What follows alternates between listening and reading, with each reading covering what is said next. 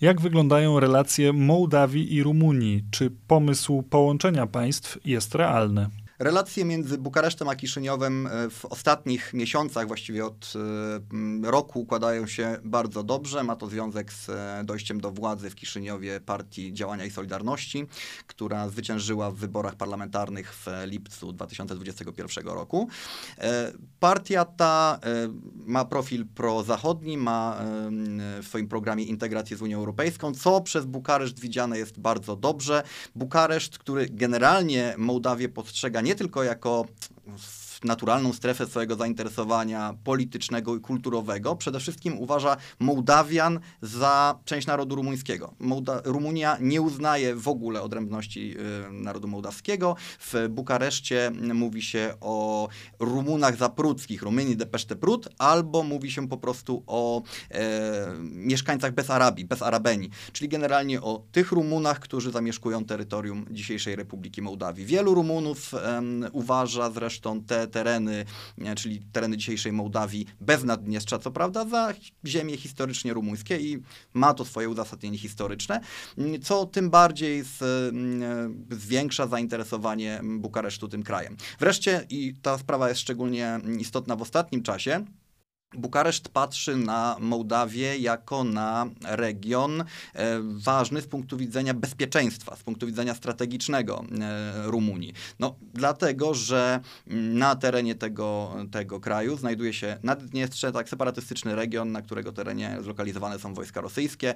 Teraz do tego wszystkiego toczy się jeszcze wojna rosyjsko-ukraińska, e, która nie wiadomo jak się zakończy i w złym scenariuszu, w negatywnym, czarnym scenariuszu może mm, e, dojść do takiej fazy, w której wojska rosyjskie znajdą się przy granicy z Mołdawią. Tym bardziej w związku z tym wzbudza to zainteresowanie ze strony Bukaresztu. Teraz jeśli chodzi o zjednoczenie Rumunii i Mołdawii, to sprawa jest e, bardzo skomplikowana. Jeżeli spojrzymy na sondaże, mm, czy porozmawiamy z Rumunami, no, dość szybko dowiemy się, że no właśnie, Mołdawianie to Rumuni, Mołdawia to ziemia historycznie rumuńska. Przypomnijmy, że w dwudziestoleciu międzywojennym Mołdawia Mołdawia dzisiejsza, to znaczy terytorium, które dziś znajduje się w granicach Republiki Mołdawii bez Naddniestrza wchodziło w skład Rumunii i wielu Rumunów uważa, że powinno tam wrócić, nawet nie tylko ze względów rewizjonistycznych, ale także dlatego, że Mołdawianie są częścią tego samego narodu, mówią w tym samym języku, są częścią tej samej kultury, byłoby to rzeczą naturalną. I wielu polityków e, rumuńskich także ten temat podnosi.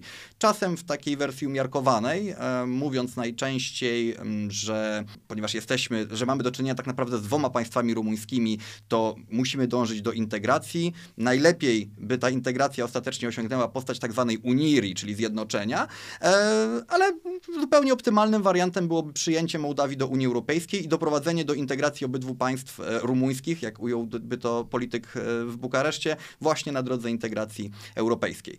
E, pytanie, czy, czy to jest możliwe? Mm, no, to pytanie bardzo trudne. Tak naprawdę, mimo całej tej retoryki prozjednoczeniowej i, i tym romantycznym sposobie mówienia o Mołdawii, co właśnie widzimy w, w, w Bukareszcie, politycy rumuńscy zdają sobie sprawę z poważnych konsekwencji czy poważnych trudności, jakie wiązałyby się z próbą przeprowadzenia takiego zjednoczenia.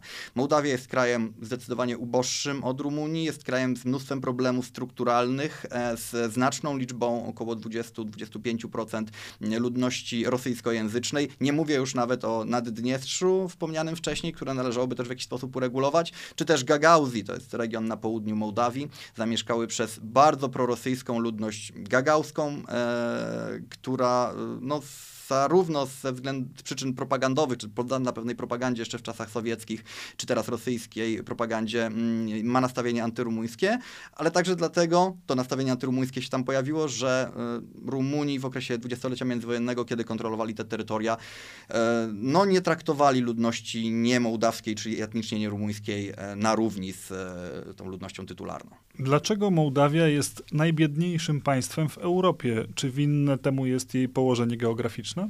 Mołdawia jest rzeczywiście e, jednym z najbiedniejszych państw Europy. Wynika to z całego szeregu przyczyn. E, pierwszą taką przyczyną jest e, dość trudny, niefortunny proces transformacji ustrojowej, który ten kraj przeżywał po rozpadzie Związku Radzieckiego. Mołdawia przez dobrych kilka pierwszych lat swojego istnienia, czyli między rokiem 90 91, jeśli za cezurę wziąć rzeczywiście mm, e, upadek Związku Radzieckiego, mm, nie miała jasnej wizji e, swojego funkcjonowania. Długo dyskutowano nawet na temat tego, czy państwo to w ogóle powinno utrzymać niepodległość, a nie zjednoczyć się na przykład z Rumunią. E, tak naprawdę dopiero w 1994 roku ostatecznie podjęto decyzję w tej sprawie, przegłosowano e, tą niepodległość w referendum, przyjęto konstytucję, ale przez kolejne lata, do właściwie początku lat 2000, nie udało się ustabilizować sytuacji gospodarczej. Sytuacja polityczna była też niestabilna. Wzrost zaczęto odnotowywać dopiero właśnie na początku lat 2000. Wówczas do władzy doszła Partia Komunistów Republiki Mołdawii, czyli partia generalnie postkomunistyczna, złożona w dużej mierze z przedstawicieli starej nomenklatury, którzy nie tyle nastawieni byli na jakieś poważne reformy i burzliwy wzrost gospodarczy, co raczej na zachowanie pewnej stabilności tego, tego systemu gospodarczego tak? Ludzie byli zmęczeni przez e, tymi dziesięcioma lat, laty w latach 90. ciągłych spadków, biedy e, i głosowali na partię, która zapewniała, czy w pewnym momencie obiecywała e, powrót przynajmniej do stabilności i pewnych, nazwijmy to w ten sposób, zdobyczy socjalnych czasów Związku Radzieckiego. To jest jeden, jedna, jedna z przyczyn, czyli taki dość późny start tak naprawdę, jeśli chodzi o reformy. Drugą przyczyną rzeczywiście są przyczyny natury, może nie tyle geograficznej, co geologicznej. Mołdawia Mołdawia ma e, pecha nie posiadać żadnych e, złóż istotnych złóż surowców na swoim terytorium. Co za tym idzie, w czasach sowieckich nie była też miejscem, gdzie lokowano jakiś ciężki przemysł. Taki przemysł znajdował się w granicach republiki, ale lokalizowany był na lewym brzegu Dniestru, czyli na terytorium dzisiejszego Naddniestrza. To właśnie tam te wspomniane przeze mnie duże zakłady przemysłowe się znajdują. W samej Mołdawii raczej nie. W prawobrzeżna Mołdawia, czyli te terytoria, które dzisiaj kontrolowane są przez Kiszyniów, e, to były głównie obszary rolnicze, skupione na właśnie produkcji żywności a także, co ciekawe i o tym się często zapomina, centra, czy znajdowały się tam zakłady będące mm, częścią kompleksu e, wysokich technologii Związku Radzieckiego. Problem tylko jest taki, że te wysokie technologie przeznaczone były na użytek wojskowy w dużej mierze i kiedy skończyła się zimna wojna i rozpadł się Związek Radziecki, to nie było one nikomu potrzebne, więc nie stanowiły one żadnej podstawy dla dalszego e, wzrostu gospodarczego. No to był kolejny czynnik. Jeszcze jeden czynnik, który sprawia, że Mołdawia jest uboga, e, to masowa migracja. Masowa migracja, która zaczęła się w latach 90. właśnie ze względu na tą złą sytuację gospodarczą i brak pewnej wizji rozwoju kraju, o której wspominałem wcześniej.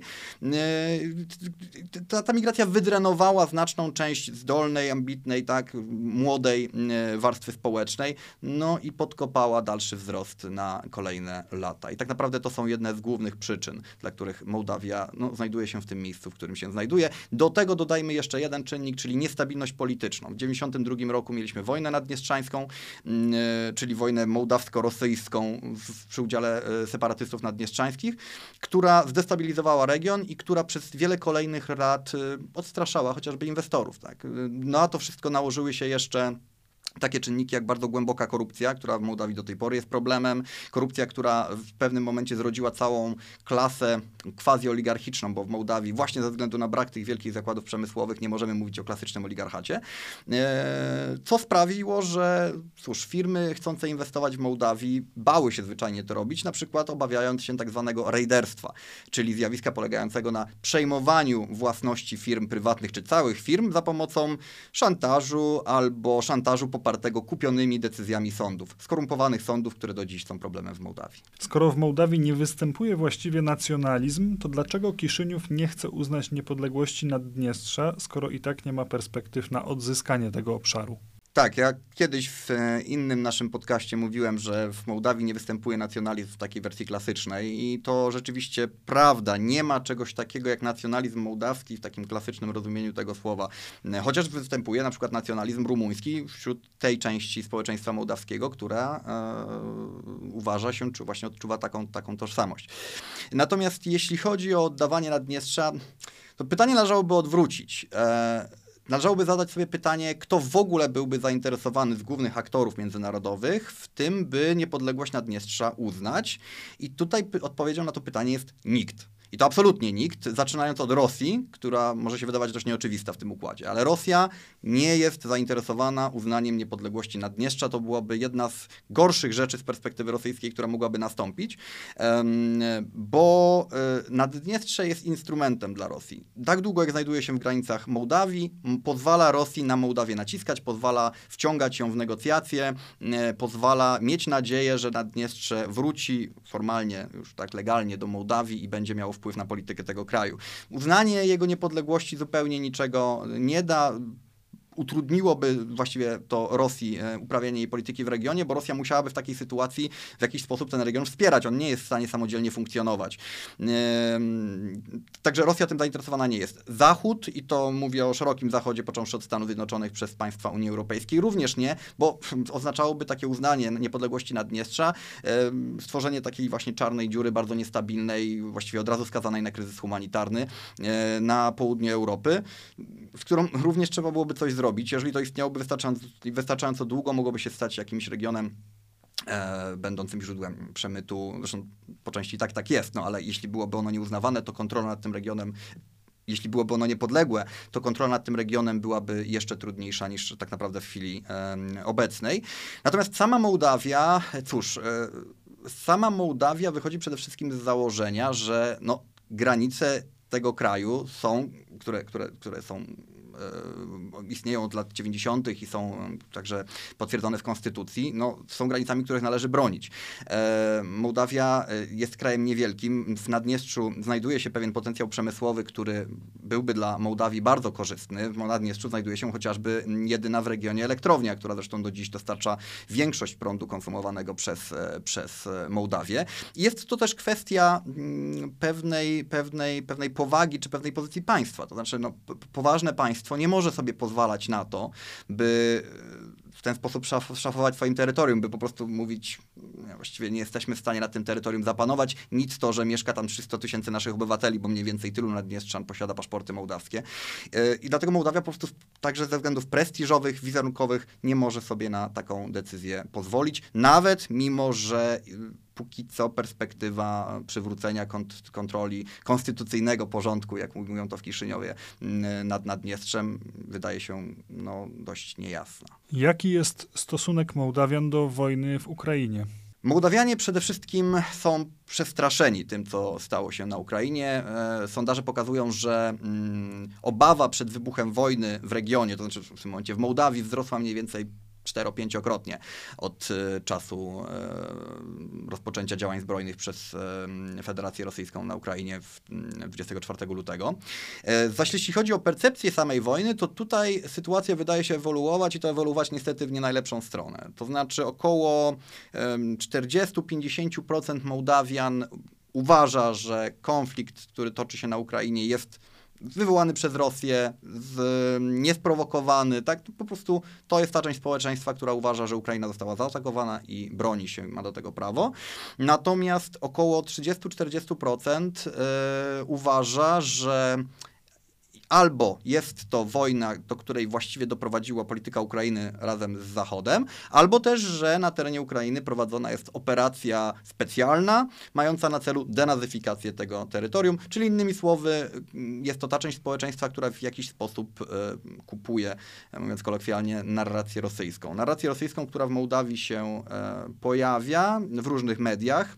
E, Mołdawianie próbują, mówię teraz o mołdawskich władzach, próbują to ograniczać od samego początku wojny E, właściwie niemalże od samego początku wojny zakazany jest m.in. Sputnik Moldowa e, oraz kilka innych portali, które przekazywały takie bardzo stricte propagandowe treści. Teraz e, kilka dni temu dosłownie wprowadzono także regulacje, które blokują programy informacyjne i publicystyczne pochodzące z Federacji Rosyjskiej, ale niestety dużą część opinii publicznej w Mołdawii tworzy czy buduje internet i to nie strony internetowe, a media społecznościowe, kanały Telegramu, których jest mnóstwo i które wiele z nich w każdym razie, tych rosyjskojęzycznych, ale także rumuńskojęzycznych, przekazuje treści jak najbardziej zgodne z rosyjską propagandą. Także wydaje się, że Mołdawianie są coraz bardziej zmęczeni tą wojną. Um, przypomnijmy też, że są bardzo obciążeni napływem migrantów. W pewnym momencie na terenie Mołdawii stale znajdowało się około 100 tysięcy e, uchodźców z Ukrainy. Teraz to jest trochę mniej, około 80 tysięcy, ale nadal tam te, ci ludzie się znajdują. E, I no cóż, e, ta, ta percepcja mołdawska wydaje się ewoluować właśnie w taką stronę. Jaki stosunek do pretensji rosyjskiej cerkwi do zwierzchnictwa i dominacji nad innymi prawosławnymi mają prawosławni w Mołdawii? Jak religijnymi ludźmi są Mołdawianie? W Mołdawii mamy do czynienia z dość ciekawą sytuacją. To znaczy, e, dwie cerkwie, e, czy też dwa patriarchaty uznają terytorium Mołdawii za swoje terytorium kanoniczne. Jest to przede wszystkim patriarchat moskiewski, e, a tym drugim patriarchatem jest patriarchat bukaresztański, czyli rumuński kościół prawosławny. E, obydwa te kościoły uważają, że mają prawo do funkcjonowania na terenie całej Republiki Mołdawii.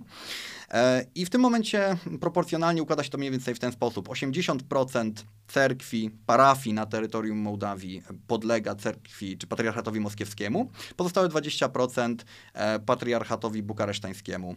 E, jest to tak zwana metropolia Besarabii. E, Sami Mołdawianie raczej rzadko zwracają uwagę na to, i tu mówię przede wszystkim o mieszkańcach mniejszych miejscowości czy takich wiosek, rzadko zwracają uwagę na to, do jakich cerkwi chodzą. No, chodzą do tej cerkwi, którą mają w swojej wiosce czy w swoim, w swoim miasteczku. W większości są to cerkwie patriarchatu właśnie moskiewskiego, ale to, to, to, nie jest jakiś temat większych, większych rozważań z ich strony. Jeśli chodzi o, jeśli chodzi o samą religijność, to cóż, Mołdawianie są społeczeństwem bardzo tradycyjnym bardzo konserwatywnym zdecydowanie ponad 90% Mołdawian mm, e, zapytanych uzna siebie za osoby wierzące i prawosławne. Natomiast jeśli chodzi o praktykę, to sytuacja jest trochę inna. E, osób praktykujących jest dużo mniej, jeszcze mniej żyje zgodnie z przykazaniami, ale prawosławie w Mołdawii jest takim elementem tożsamościowym. To znaczy to, że Mołdawianin jest osobą prawosławną, jest immanentną częścią, częścią tożsamości przedstawiciela tego narodu. To nie jest niczym dziwnym, bo trochę podobna zasada działa czy na Białorusi, czy na przykład, czy na przykład w Rosji, tak?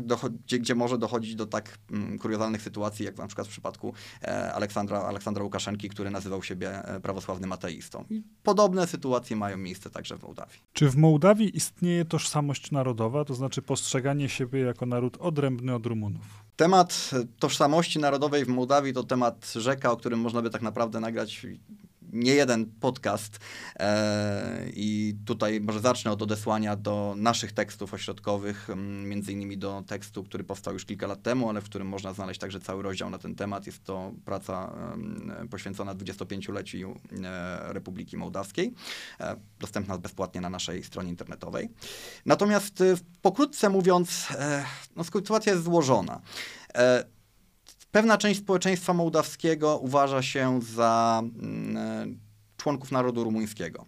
E, w ramach tej grupy mamy osoby, które uważają po prostu Mołdawię za terytorium historycznie rumuńskie, wielu z nich opowiada się za zjednoczeniem z Rumunią.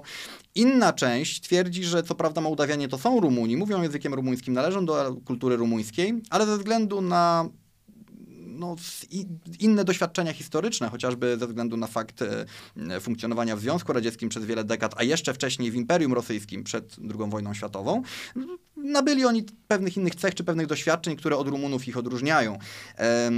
Sami Rumuni zresztą, a i Mołdawianie niekiedy używają wówczas wobec mieszkańców Mołdawii takiego określenia, mm, e, że Mołdawianie to Rumuni, ale Rumuni inaczej, Rumini Altfel. E, I taka inność rumuńska, czy inaczość rumuńska jest też pewnym rodzajem tożsamości mołdawskiej. Wreszcie mamy osoby, które mm, uważają się za Mołdawian jako przedstawicieli odrębnego od Rumunów narodu. To są osoby, które w pewnym sensie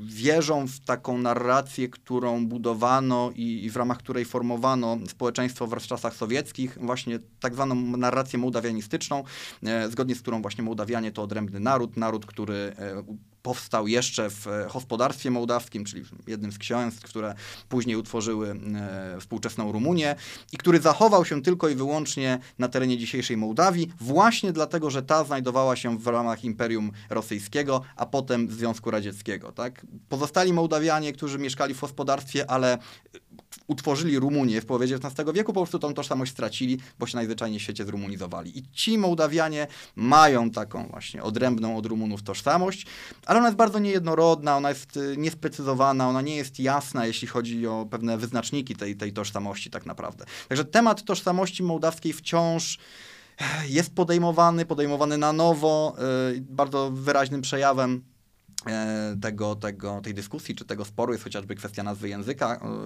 którego używa się w Mołdawii, który jest językiem rumuńskim i co do tego nie ma wątpliwości na poziomie lingwistycznym, ale który bywa nazywany językiem mołdawskim z przyczyn politycznych. Takim poważnym problemem, będącym też e, przedmiotem kłótni takiej około tożsamościowej jest chociażby kwestia uczestnictwa w II wojnie światowej. Tak? Są Mołdawianie, których dziadkowie brali udział w II wojnie światowej po stronie Rumunii, a są tacy, którzy brali udział po stronie Armii Czerwonej. Żeby sprawa była jeszcze trudniejsza, to przypomnijmy, że Rumunia była w sojuszu z państwami osi, więc nie można jednoznacznie powiedzieć, że jeżeli któryś z dziadków walczył po stronie rumuńskiej, to on walczył o wolność rumuńskiej Mołdawii, bo jednocześnie wspierał państwo faszystowskie. Więc sytuacja jest bardzo skomplikowana, a to tylko początek takich długich rozważań. Raz jeszcze odsyłam do naszych e, publikacji. E, myślę, że tam się można czegoś ciekawego dowiedzieć. Czy Mołdawia wspólnie z Ukrainą mogłaby zaatakować Naddniestrze i rozwiązać ten problem? Mołdawia sama raczej żadnej operacji wojskowej poważnej na terenie Naddniestrza przeprowadzić nie może. To z dwóch przyczyn. Pierwsza przyczyna jest czysto pragmatyczna. Mołdawia posiada bardzo ubogie siły zbrojne, Wojsko mołdawskie to około 5 tysięcy osób. Po mobilizacji oczywiście mogłoby być więcej, ale no, mówmy powiedzmy o takich strukturach, które, które, które są przeszkolone i które są w stanie walczyć. Mołdawia nie posiada jakiegoś ciężkiego sprzętu, nie posiada wojsk pancernych, nie posiada lotnictwa. trudno też określić właściwie morale e, mołdawskich wojsk. Obawiam się, że w wojnie ofensywnej, a o takiej w takiej sytuacji mówimy, byłoby ona raczej niewielkie. Mołdawianie nie mają poczucia, że Naddniestrze należy zdobywać czy odbijać. Mówiliśmy o tym wcześniej, że Naddniestrze to nie są ziemie historycznie mołdawskie. Wielu Mołdawian ma nawet poważne wątpliwości co do sensowności wojny 92 roku, więc e, no, prawdopodobnie bardzo trudno byłoby wojskom mołdawskim przeprowadzić udany atak na, na Dniestrze, gdyby w ogóle tego chciały. Z drugiej strony, właśnie, nie chce tego Kiszyniów, nie ma o tym mowy. Z perspektywy Kiszyniowa konflikt naddniestrzański można rozwiązać tylko i wyłącznie na drodze dyplomatycznej, a to wynika po pierwsze z tego, że w społeczeństwie nie ma, nie ma e, poparcia dla, dla siłowego rozwiązania, po drugie ze świadomości e, no, odwetu ze strony Rosji przede wszystkim. A już nie mówię o obawach związanych z ewentualną przegraną w takiej wojnie. Przypomnijmy, że Mołdawia już raz wojnę z Naddniestrzem przegrała ze względu na udział Rosji w tym, w tym konflikcie. I jest to pewna trauma, która do dzisiaj funkcjonuje w pamięci Mołdawia. Natomiast jeśli chodzi o Ukrainę, to sprawa jest troszeczkę inna. E, Ukraina od czasu wybuchu e, obecnej wojny, po 24 lutego, bardzo bacznie przygląda się Naddniestrzu i e, no, wręcz nie ukrywa tego, że rozpatruje możliwość dokonania ataku prewencyjnego na terytorium Naddniestrza, jeśli uznałaby, że stamtąd może przyjść dla niej zagrożenie. Chodzi na przykład o lotnisko w Tyraspolu, które mogłoby być, byłoby to trudne, ale mogłoby przynajmniej teoretycznie być wykorzystywane przez e, wojska e, Federacji Rosyjskiej. E, I Kijów prawdopodobnie, zresztą takie deklaracje, jeśli mnie pamięć nie myli, pojawiły się wręcz wprost, byłby zainteresowany przeprowadzeniem jakiejś operacji na terenie Naddniestrza po to, żeby zneutralizować potencjał rosyjski tam, przy współudziale wojsk mołdawskich. Ale jak wspominałem, wojska mołdawskie zdecydowanie w tej chwili na coś takiego gotowe nie są. Jak wielu Mołdawian pracuje za granicą? Jak wielu w Polsce? Jak duże ma to znaczenie dla mołdawskiej gospodarki? Mołdawia zmaga się z ogromną migracją zarobkową, jedną tak naprawdę z największych na świecie. E, w tym momencie w tym kraju mieszka około 2,5 miliona ludzi. E, w latach 90., na początku lat 90. to było około 4 milionów. Z mniej więcej milion znajduje się za granicą. To w znacznej mierze migranci e, długoterminowi, część to tak zwani migranci cyrkularni, czyli ci, którzy wyjeżdżają na kilka miesięcy, po czym wracają. I ich praca jest bardzo ważna dla mołdawskiej gospodarki, a przede wszystkim dla utrzymania pewnego poziomu życia w tym kraju. W 2020 roku przelewy walutowe od migrantów zarobkowych wyniosły około 1,5 miliarda dolarów. Jeżeli sobie to podzielimy na te 2,5 miliona mieszkańców kraju, to nam wyjdzie około 600 dolarów na osobę. To, to jest ogromna kwota, szczególnie jeśli weźmiemy pod uwagę, że średnia pensja w Mołdawii to mniej niż 500 dolarów, to około 480 dolarów w tej chwili. E, także możemy sobie wyobrazić, jak istotne jest to z punktu widzenia mm, mieszkańców e, Mołdawii. Dodajmy jeszcze przy tym, że te dane, które podałem, są danymi oficjalnymi. Trudno ustalić, jak, jak duże ilości gotówki przywożą ze sobą migranci zarobkowi, kiedy po prostu przyjeżdżają na przykład odwiedzić swoje rodziny, albo też wracają z tych cyrkularnych migracji, a skądinąd wiadomo, że są to bardzo poważne kwoty. Także myślę, że możemy sobie spokojnie te 600 dolarów, o których wspomniałem wcześniej, podnieść nawet do 1000, żeby zobaczyć, jak, jak to jest istotne. Trudno określić, jak duża jest liczba e, migrantów zarobkowych z Mołdawii w Polsce. Mm, dane oficjalne mówią, że w ciągu ostatnich trzech lat rocznie wydawano od 6 e, do, do 8 tysięcy mm, zezwoleń na pracę dla obywateli mołdawskich. Tylko, że wielu, bardzo wielu Mołdawian przyjeżdża do Polski z paszportami rumuńskimi. E, w tym momencie około miliona Mołdawian z tej liczby, którą podawałem wcześniej, posiada paszporty rumuńskie. Rumunia od lat 90. E, prowadzi wobec Mołdawii tak zwaną politykę przywracania obywatelstwa. Każdy Mołdawianin, który ma w swojej rodzinie mm, e, obywatela Rumunii przedwojennej, czyli większość tak naprawdę Mołdawian, ma prawo e, uzyskać, czy odzyskać obywatelstwo, bo w ten sposób patrzy na to Bukareszt. Tak? Ci ludzie utracili obywatelstwo, kiedy zostali obywatelami sowieckimi i teraz ich dzieciom te obywatelstwa się zwraca. A więc ci Mołdawianie, którzy z takimi paszportami rumuńskimi przyjeżdżają do nas, są po prostu obywatelami Unii Europejskiej, którzy nie muszą ani ubiegać się o zezwolenie na pracę, ani o stały pobyt. Oni po prostu przyjeżdżają tutaj i pracują. Dlatego trudno powiedzieć, ilu ich jest. Jedyne, co wiemy, to to, że przelewy walutowe z Polski mm, do Mołdawii to bardzo niewielka część wszystkich tych przelewów, to jest około 1%, jeśli mnie pamięć nie myli, to jest e, w związku z tym około 15-16 milionów dolarów, ale ta liczba może nam także niewiele mówić. Wiele osób, które decydują się na przeprowadzkę do Polski, nie wysyła pieniędzy do domu, bo na przykład przeprowadza się całymi rodzinami. Część z tych osób ma karty Polaka. Także trudno, trudno to w jakiś sposób ustalić. Natomiast Mołdawianie w Polsce są, jest ich coraz więcej, w coraz większej ilości szkół. Na przykład można spotkać mołdawskie dzieci, to różne szkoły wykazują w swoich statystykach narodowościowych i myślę, że Mołdawian będzie u nas tylko więcej. O co chodzi w zatrzymaniu byłego prezydenta Republiki Igora Dodona i jaki jest tego kontekst? Prezydent Igor Dodon został zatrzymany po przeszukaniu, jakiego, jakie w jego domu przeprowadziły służby antykorupcyjne i prokuratura pod koniec maja, pod czym sąd zdecydował o wprowadzeniu środka zapobiegawczego w postaci 30 dni aresztu domowego wobec jego osoby. Prezydent, były prezydent Dodon oskarżony jest o cztery rzeczy, czy też jakby czterech paragrafów. E, pierwszy dotyczy zdrady ojczyzny, drugi pasywnej korupcji, czyli przyjmowania łapówki. Trzeci to y, nielegalne wzbogacenie się i on ma ewidentny związek z tym poprzednim punktem, a czwarty to finansowanie partii politycznej z y, źródeł nielegalnych, to znaczy organiz przez organizację przestępczą. I e, sprawa e, zatrzymania Igora Dodona to temat, który tak naprawdę dojrzewał już w Mołdawii od lat. E, taką podstawą dla, dla, dla decyzji o wszczęciu śledztwa był film, który pojawił się w internecie jeszcze w 2019 roku. Był to film nagrany ukrytą kamerą, na którym prezydent Igor Dodon spotykał się z oligarchą Wladem Plachotniukiem, oligarchą, który wówczas sprawował właściwie pełnię władzy w Mołdawii, będąc jednocześnie liderem Partii Demokratycznej, mieniącej się partią proeuropejską. I Plachotniuk, będący na tym spotkaniu razem ze swoim współpracownikiem, wręczał Dodonowi reklamówkę.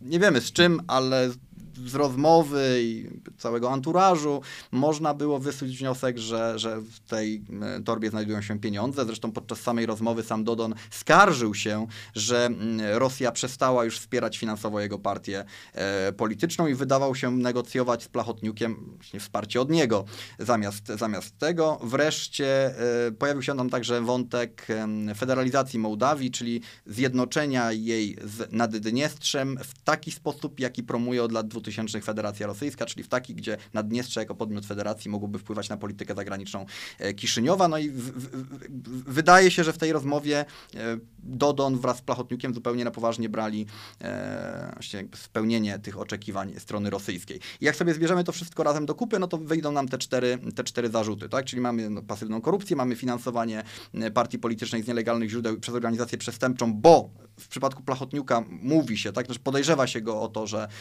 że, że wiele jego dochodów pochodziło właśnie z nielegalnych źródeł. No zdrada stanu tu jest jasna, chociażby e, te dyskusje na temat federalizacji, które są niekorzystne dla Mołdawii.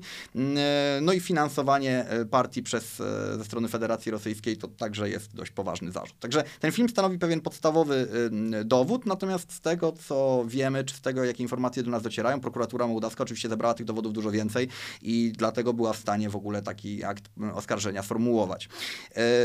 Dlaczego dopiero teraz Dodona zamknięto, czy zatrzymano, czy też w ogóle sformułowano wobec niego te zarzuty? No dlatego, że w momencie, kiedy film się pojawił e, i kiedy zaczęto pytać prokuraturę o to, e, czy, czy zajmie się tą sprawą. E, no, prokuratorem, prokuratorem był Aleksandr Stojanoglo, e, prokurator generalny wyznaczony właśnie w czasach prezydentury Dodona, postać kontrowersyjna, która odmówiła po prostu wszczęcia takiego postępowania. Obecnie prokuratorem jest pan, pan Robu, który zastąpił Aleksandra Stojanoglo, wobec którego toczy się zresztą postępowanie, między innymi właśnie związane z e, korupcją i podejrzeniami o jego związki z e, prezydentem Dodonem chociażby. Mm, e, I on był w stanie właśnie takie, takie postępowanie rozpocząć mm, na podstawie zgromadzonych materiałów. Jaki stosunek mają Gagauzi do Unii Europejskiej? Czy są oni zadowoleni z autonomii w takiej formie, jaką ma ona dziś? Gagauzi są, jak wspomnieliśmy wcześniej, bardzo prorosyjscy. E, są oni odbiorcami przede wszystkim mediów rosyjskojęzycznych oraz mediów rosyjskich, co ciągnie za sobą jednak dość specyficzną perspektywę na Unię Europejską czy na Zachód jako taki. Gagauzi generalnie patrzą na Unię Europejską z nieufnością. E, co prawda dostrzegają pewne pozytywy jej zaangażowania w Mołdawii, bo różnego typu projekty są finansowane na terenie Gagauzji właśnie ze środków unijnych, ale jednocześnie Unia Europejska jest dla nich mm, organizacją obc obcą ideologicznie, tak? kojarzącą się nie wiem, z ochroną praw mniejszości, przy czym nie mniejszości narodowych, a na przykład mniejszości seksualnych, z organizacją, która może być jakimś zagrożeniem dla prawosławia, wreszcie z organizacją, która jest organizacją antyrosyjską. Tak się kojarzy Gagauzą ze względu na, na, na propagandę rosyjską. I i w efekcie sami Gagauzi są raczej wobec Unii nieufni. Zresztą w pewnej perspektywie gagauskiej no, Rumunia, Unia Europejska to są e, byty pokrewne, a jak wspominałem, Rumuni w pamięci e, Gagauzów zapisali się generalnie bardzo negatywnie i do dziś są postrzegani negatywnie.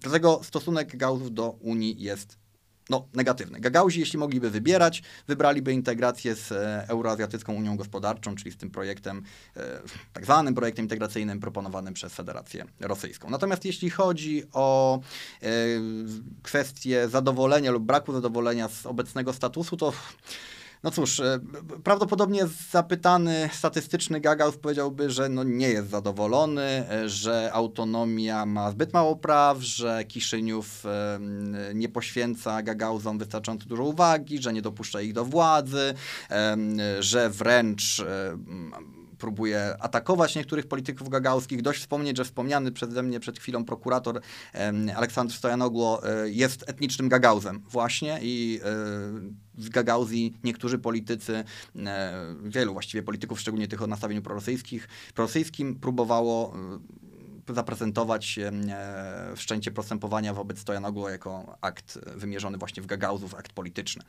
E, Gagauzi, e, dodajmy, na początku lat 90. mieli swoją quasi niepodległość. W Mołdawii istniało nie tylko Naddniestrze jako nieuznawane parapaństwo, ale także właśnie Gagauska, Republika Gagauska i ona funkcjonowała między rokiem 90 a 94. O jej działaniu, istnieniu się pamięta, wręcz się to świętuje. Jeśli ktoś wybierze się do Komratu, czyli do stolicy Gagauzji, może może znaleźć mm, wspominki właśnie historyczne na temat tego, tego okresu.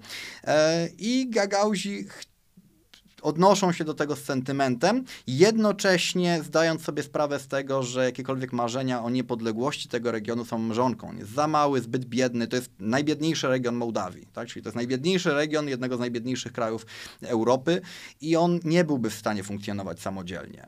No tym niemniej Gagauzi uważają, że powinni mieć więcej praw, że powinni być lepiej reprezentowani, bardzo chętnie byliby podmiotem federalnym, jeżeli Mołdawia byłaby federacją. I oczywiście tego typu ambicje z radością wspiera Moskwa i wspierają politycy prorosyjscy. Na dziś to wszystko. Dziękujemy za obejrzenie tego odcinka i zachęcamy do subskrybowania naszego kanału. Kolejne materiały już wkrótce.